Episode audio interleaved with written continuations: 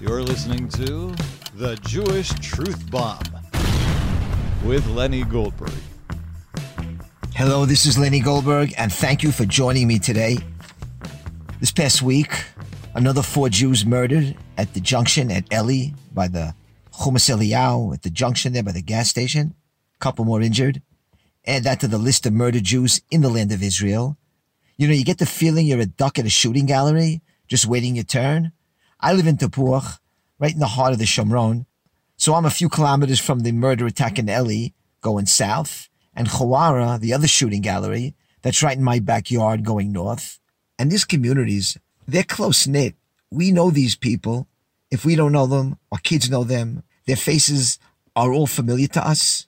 The places they were shot and killed, we pass every single day. I'm sure when people get the news outside of the land of Israel, they hear about a shooting, some more Jews killed. I'm sure it hurts a lot of people, but it's nothing like when you know the people or you've seen those people. And the government, helpless and hapless.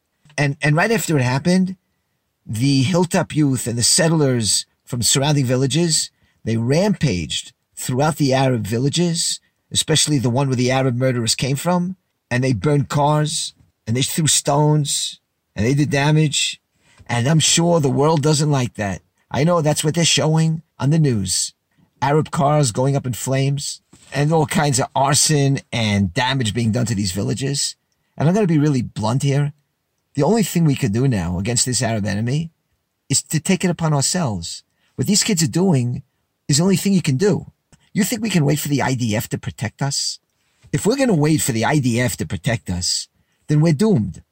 Yeah, after the Arabs murder a Jew, the IDF will try to get that Arab.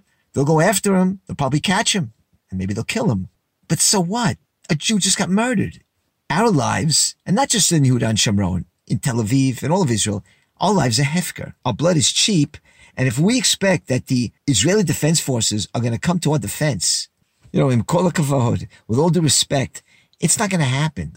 Let me talk a little bit about the Israeli Defense Forces, Tzahal, and I don't want to burst anybody's bubble. I know it all makes us proud, a Jewish army and all that. But know that the IDF is an ideologically vapid body. It's like a big golem, okay? It's the arm of a government that has no plan, no ideology on how to stop what's going on here. Even their name is problematic. What do you mean IDF? Israeli Defense Forces. Everything's about defense. We need offense. We need conquest. We need kibush. Defense means that we're being defended after we're attacked. I don't want to be attacked. In the same way, I'm not interested in death penalties for terrorists. I want them dead before they kill a Jew. And since we know that the IDF isn't going to do anything, whether their hands are tied, whether they're incapable, so when the residents of Yitzhar, the blessed settlers, go into that town where those murderers came from and they cut off the electricity, they take the law in their hands, well, of course, that's the only way left. And even if the IDF wanted to do more, and many settlement leaders are criticizing the government and the IDF for not doing more, what are they supposed to do anyway? They can't cover every kilometer on these roads. What are you going to have a Jeep every kilometer or a soldier patrolling everywhere? It's a huge area here. They can't cover it if they wanted to. That's why we're not supposed to have Arabs here in the first place. It's the land of Israel, not the land of Yishmael. So when the settlers fight back, that's really the only way. I hate to break it to you. The salvation isn't coming from this government or any government. It's going to come from the down up. It's going to be people who care, who are willing to put their freedom on the line because these guys are getting arrested left and right right now. All those who went to those Arab villages. That's all that's left because the IDF has no deterrent factor anymore. When the IDF dispatches a Jeep inside an Arab village, it gets stoned. And I want to tell you another advantage of Jews fighting back and not sitting and taking it and waiting for the IDF to do something. You know, when there's a lot of terror attacks, like in the settlement of Itamar, for example, which is right near me, over the years, they've suffered a lot of attacks. There's a lot of hilltops out there that are hard to defend. And not just on the hilltops. The Fogels lived inside Itamar itself. And there have been numerous incidents in the Shuv Itamar. And let me tell you something. Those kids, they're traumatized. A lot of those kids have problems. What do you expect from them? Their siblings, their friends, their parents, their teachers have been killed. Somebody they know has been killed. You think those kids aren't thinking about it? They might not talk about it. They don't always show it, but it affects them. When Binyamin Kahane and Talia Kahane were murdered on the Road 60 between Beit El and Ofra, they were close friends of ours and neighbors of ours. My kids were pretty little back then. And they don't say anything. They don't say, oh, ah, Abba, what am I going to do? I feel terrible. No, but every once in a while you look at them and you see them staring at the space and you know they're thinking about it. I mean, it's a psychological mess when all around you people are getting killed and they bring in therapists and social workers and all that. But you know what the best therapy is? I'll tell you the best therapy. Nikama, revenge. You go out and you do something. You don't sit there and take it all the time like some punching bag. When you go out and fight back and you're active and you're doing something, that's healthy. That's the healthiest thing you can do for those kids. Mental health, I'm talking. It's just not good for your psyche and your pride to be a victim all the time. So when you go out and take offense, that's the best therapy in the world. And so that's the real direction that has to be taken here to take our destiny into our own hands and not to rely on anybody but ourselves. Now, most of the people who are going out into those Arab villages, they're not your typical settlers. I mean, most settlers today who come to in Shomron, they come for the fresh air and cheap housing. That's what they're here for. But I'm talking what we call the hilltop youth. Not necessarily the ones who live on hilltops, but it's an attitude. Hilltop youth, it's an attitude. And the attitude is, all of Eretz Israel belongs to us. I don't care what the government says. I don't care what Biden says. They're the next generation, the normal ones, even though they're considered extremists and the mainstream in Israel and the United States trashes them all the time. But they're going to be considered the heroes of Israel in a couple of decades, people are going to go back and say, wow, look at these guys. Just like we look at the Lech and the Etzel, who were considered terrorists in their day. Well, they're going to do the same thing with the hilltop youth. They're going to say, look how they lived.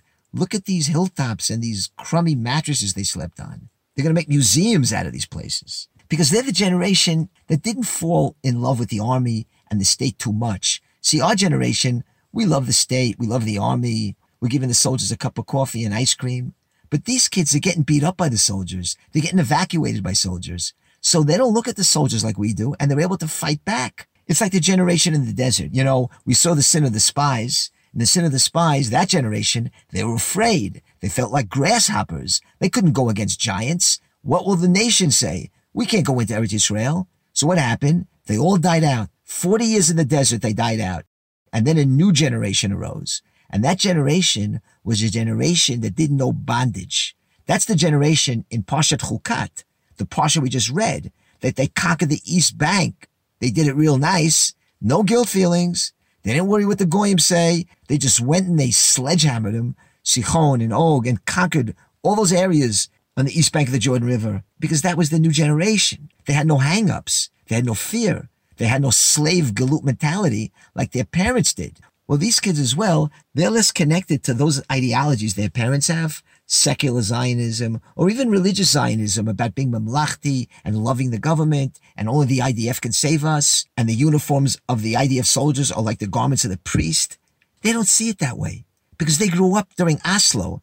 They didn't grow up during the 67 war or the Entebbe. So there's nothing for them to be proud of. The only thing they see is the Shin Bet all the security forces, including soldiers, harassing them, arresting them, beating them. To them, those, those security forces are more the enemy than the Arabs are. You think when they're running through those villages, they're afraid of Arabs? They're not afraid of Arabs. They're afraid of getting arrested. They're afraid of the Shin Bet. They're afraid of the Jewish department of the Shabak. So how are they supposed to feel about the state? Just try to grasp the reality of this. Four dead Jews, settlers from Yitzhar, the Yishuv Yitzhar, they enter an Arab village to take vengeance for the deaths of their friends. They're inside the Arab village, which is the village that these murderers came from. And while they're in that village doing what they're doing, they're not afraid of the Arabs. They got to worry about the Jews. They get, they have to worry about getting arrested and sitting in administrative detention like some are already doing. Like the two young men sitting in administrative detention after they rampaged through Hawara a couple months ago after the murder of the Yaniv brothers. They're not scared of the Arabs. They're afraid of the Shin Bet and the Israeli security forces who are going to incarcerate them, who are going to put them in a dark cell for a long time, away from their families, because these kids are trying to do something to avenge the death of these Jews. Because nobody else will, and nobody else is going to deter the Arabs from doing it again. Now, just to show how serious the situation is, and that if we rely on this government and the IDF we're in big trouble. There's a senior commentator, the head of the Arab desk at Channel 13 News. He's been doing this for 20 years. His name is Tzvi Yechezkeli. Very serious guy. He's a Baal Teshuva, a Breslover, lives in Badayan, and he's been covering the major events and developments in the region for a long time. And he interviews Arab leaders. I mean, he's inside the Arab communities. And he was interviewed last week on FM radio, and Arutz Sheva wrote an article about his interview. And he explained in this interview how the whole area of Judea and Samaria is flooded with weapons, that the price of the M16s have dropped, and it's so easy to attain a firearm, an M16. And this is what he said in the interview. He says like this The forces which are operating now in Jenin and Shechem, it's already not a game. It's not the Palestinian Authority, it's Hamas and Iran. You really have a big issue now. And the question is whether it will lead to a regional war. Every operation that you announce before you start, it's doomed to failure. That is, when the IDF goes on some operation, it can't work because the Arabs have a heads up already. And I'll read more here. Yechezkeli said emphatically, you don't have the ability in your situation today from Israel's security paradigm, leadership, and so on, to embark on an operation which will eliminate terror. Test me on this one. Come to me in another month or two, and you'll see that the terror has only increased. And the article continues We haven't managed to eliminate terror. The terrorists come, they fire at Jews, and no one stops them. One terrorist escapes 40 kilometers away from there, and no one discovers him. There is freedom of movement in the Palestinian Authority territories which allow these things, Israel is not part of the game. So what he's saying here is that the Arab population inside Israel now and the terrorists, they're running freely. There's no control. There's really no control of what's going on. We'd like to think, yeah, there's control, there's intelligence, we know something. Forget about it. The amount of terror cells and the weapons all over the place, the IDF, they don't have a handle on it anymore. And I'll tell you something else, and this is pretty scary, but we know it's true anytime the Arabs really want to, they can come into a settlement now and they could com- and commit a massacre. What do you have a couple of soldiers in the Shin Gimel and the settlers have some weapons and a Kitat Konanut, a response team? You're going to tell me that if the Arabs pull off a surprise attack, they're not going to be able to commit a massacre in a settlement? Yeah, afterwards, the jeeps will come and they'll come from the big army base, more soldiers and jeeps. But in the meantime, the Arabs could very easily, right now, if they charge a settlement, with what they have, they'll be able to pull off what they did in Tarpat, the 1929 Hebron massacre. That's coming our way too. And what if we get attacked from enemies outside of our borders? You don't think the Arabs inside Israel are the ultimate fifth column? You bet they are. Of course, once a war starts, you know, you know what side the Arabs inside Israel are going to be on. They're the classic fifth column. How are we going to handle that? While we're fighting wars on our borders, we have this hostile Arab population inside us, like a cancer, who are on the side of our enemies. So when these settlers from Yitzhar and all these good Jews from Shiloh, they rampage into an Arab village to show them who's boss, don't ever condemn that. And don't worry too much what the world says, because, because the only time they love us anyway is when we're dead. Like Rabbi Kahane used to say, I'd rather have a Jewish state that's hated by the whole world than an Auschwitz that's loved by it. You know, Binyamin Zev Kahane, the son of Rabbi Meir Kahane, he was also a great, great Rav and a great thinker and ideologue. Right before he was murdered himself, he spoke at the Levaya of Hillel Lieberman. And he understood back then that the only answer to what's going on here is what he called to take our destiny into our own hands, not to be dependent on this government. After all, we, the settlers, we in Yehudan Shomron, we make the best soldiers. We know how to use guns. We're idealistic. Let us handle the situation. And I want to read a little bit of what Binyamin Kahane writes here. And this could be considered his, his legacy or what he wants to pass on because it was right before he himself was killed. And this idea was brewing in him. And I was fortunate to be close to him and I traveled with him to the United States during his last trips. And he was talking about it all the time. Now, just some historical context. When this was written, it was the year 2000, Shabbat Shuva, between Rosh Hashanah and Yom Kippur. And the Arabs had overrun Kever Yosef and killed some Jews, killed Hillel Lieberman amongst them. Now, the situation at that time was a little different than today. There was a lot of talk about withdrawing from the lands of Yehuda and Shomron. And Ben Binyamin's talking here that if you want to withdraw, withdraw, but let us stay and let us take over the area. And I'm going to read a little bit of what he wrote. The situation currently facing us demands that we courageously reassess all that we have believed up to now The issue before us is no longer just a fundamental problem of Chilul Hashem and Jewish humiliation. Now it's just a simple issue of straightforward security and survival that involves each and every one of us. Living in the mountains of Judea and Samaria, we are truly fortunate in that we comprise a community that, for the overwhelming majority, has fear of God, loves its nation, and is prepared for self-sacrifice. And at this time of unrelenting strife, violence, and an all-out but declared war, this faith grants us an advantage over those who live in safer areas. The situation today is difficult and complex. On the one hand, we are fully prepared, physically, emotionally, and spiritually, to retain Jewish control over the Jewish homeland, maybe more prepared than any other sector in Israeli society. On the other hand, the IDF is being exposed with all the goodwill as a confused body, lacking direction and ideology, and above all, with no faith in God. Additionally, we daily witness Jews throughout the land rising spontaneously, sick of the current government and the situation that it has wrought, and they yearn for a determined leader who will steer the state along a truly Jewish path. Together with this, simple actions of individual Jews from all the settlements, such as blocking roads to Arab vehicles, are more successful in casting fear over the Arabs than the IDF, with all its jeeps and bulletproof vests and patrols and bewildered commanders. And in the light of these facts and their implications, we the inhabitants are determined to remain. So he's saying what I said, that the Arabs fear the settlers more than they do the IDF. And now he gets to the Tachlis. My suggestion is as follows. Based upon the facts that I've outlined above, all the settlements on the mountain ridge running north-south along the length of Judea and Samaria must conjoin with each other, forming a united leadership. This will immediately broadcast an unequivocal message to the IDF. Just as you abandoned Yosef's tomb in Shechem, so too abandon us. Abandon the entire mountain range whereon we live. This must be stated politely, calmly, and rationally. Clearly, you do not want to be here.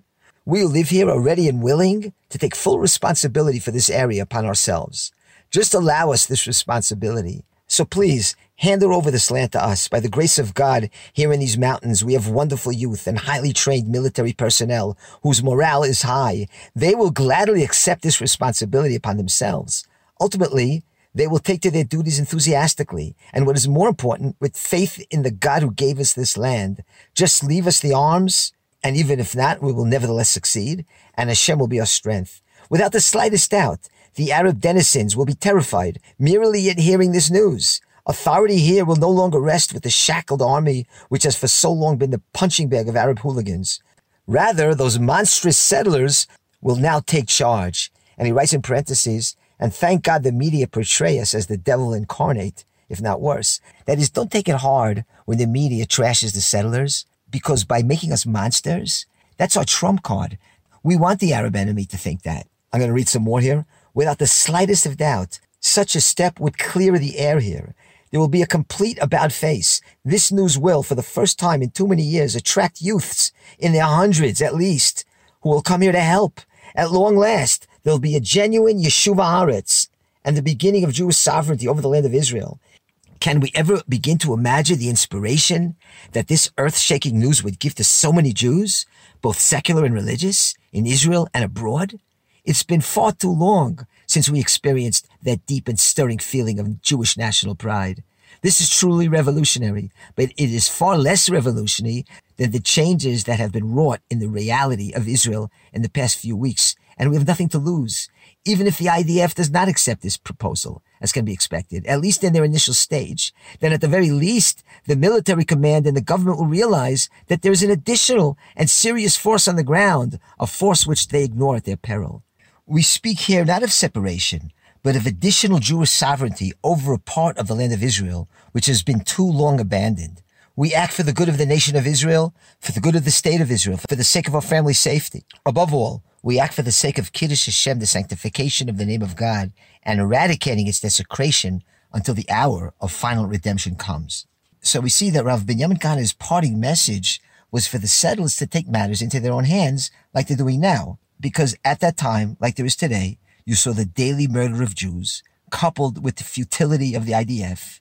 And so Rabbi Binyamin Kahane came to the conclusion then that the settlers will inevitably have to fend for themselves so that's Rabbi Binyamin Kahane. And you know who else came to the conclusion that at the end of the day, it's not the police, it's not the soldiers who are really guarding Israel, but the settlers on those hilltops? Shlomo Carlebach. Yeah, Rabbi Shlomo Carlebach. Listen to what he says here. I'm going to play it and translate.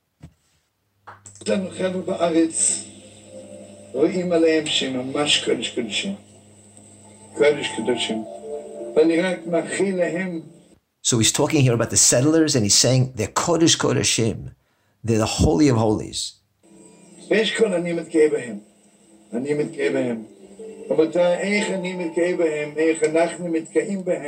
He says, I'm proud of them. I'm so proud of them. And Ebehem. We're all proud of them.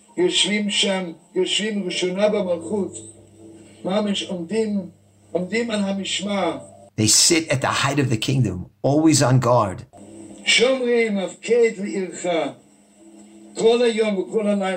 And then he quotes the verse from the Haggadah of Pesach, which he turned into a beautiful song. Shomren al ircha kol hayom v'kol halayla. I have appointed guards over you, over your cities, all day and all night. Kol hayom v'kol halayla. You know, I used to think that it was the policemen that were guarding us. שהחיילים שיסלחו לי. I thought it was the soldiers that were guarding us. עכשיו אני מרגיש רק יהודים קדושים כמו המתנחלים יש להם, יש להם דעה בשמיים. No offense, no offense.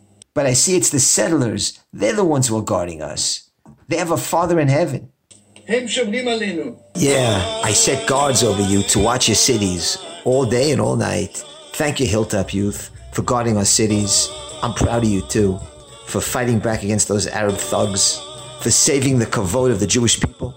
And a lot of these guys are in jail right now. If you want to help them out, there's a great amuta called Chonenu. Chonenu Chanenu helps these kids, helps their families, provides them with a lawyer. Give generously to Chonenu because these boys put it on the line for us.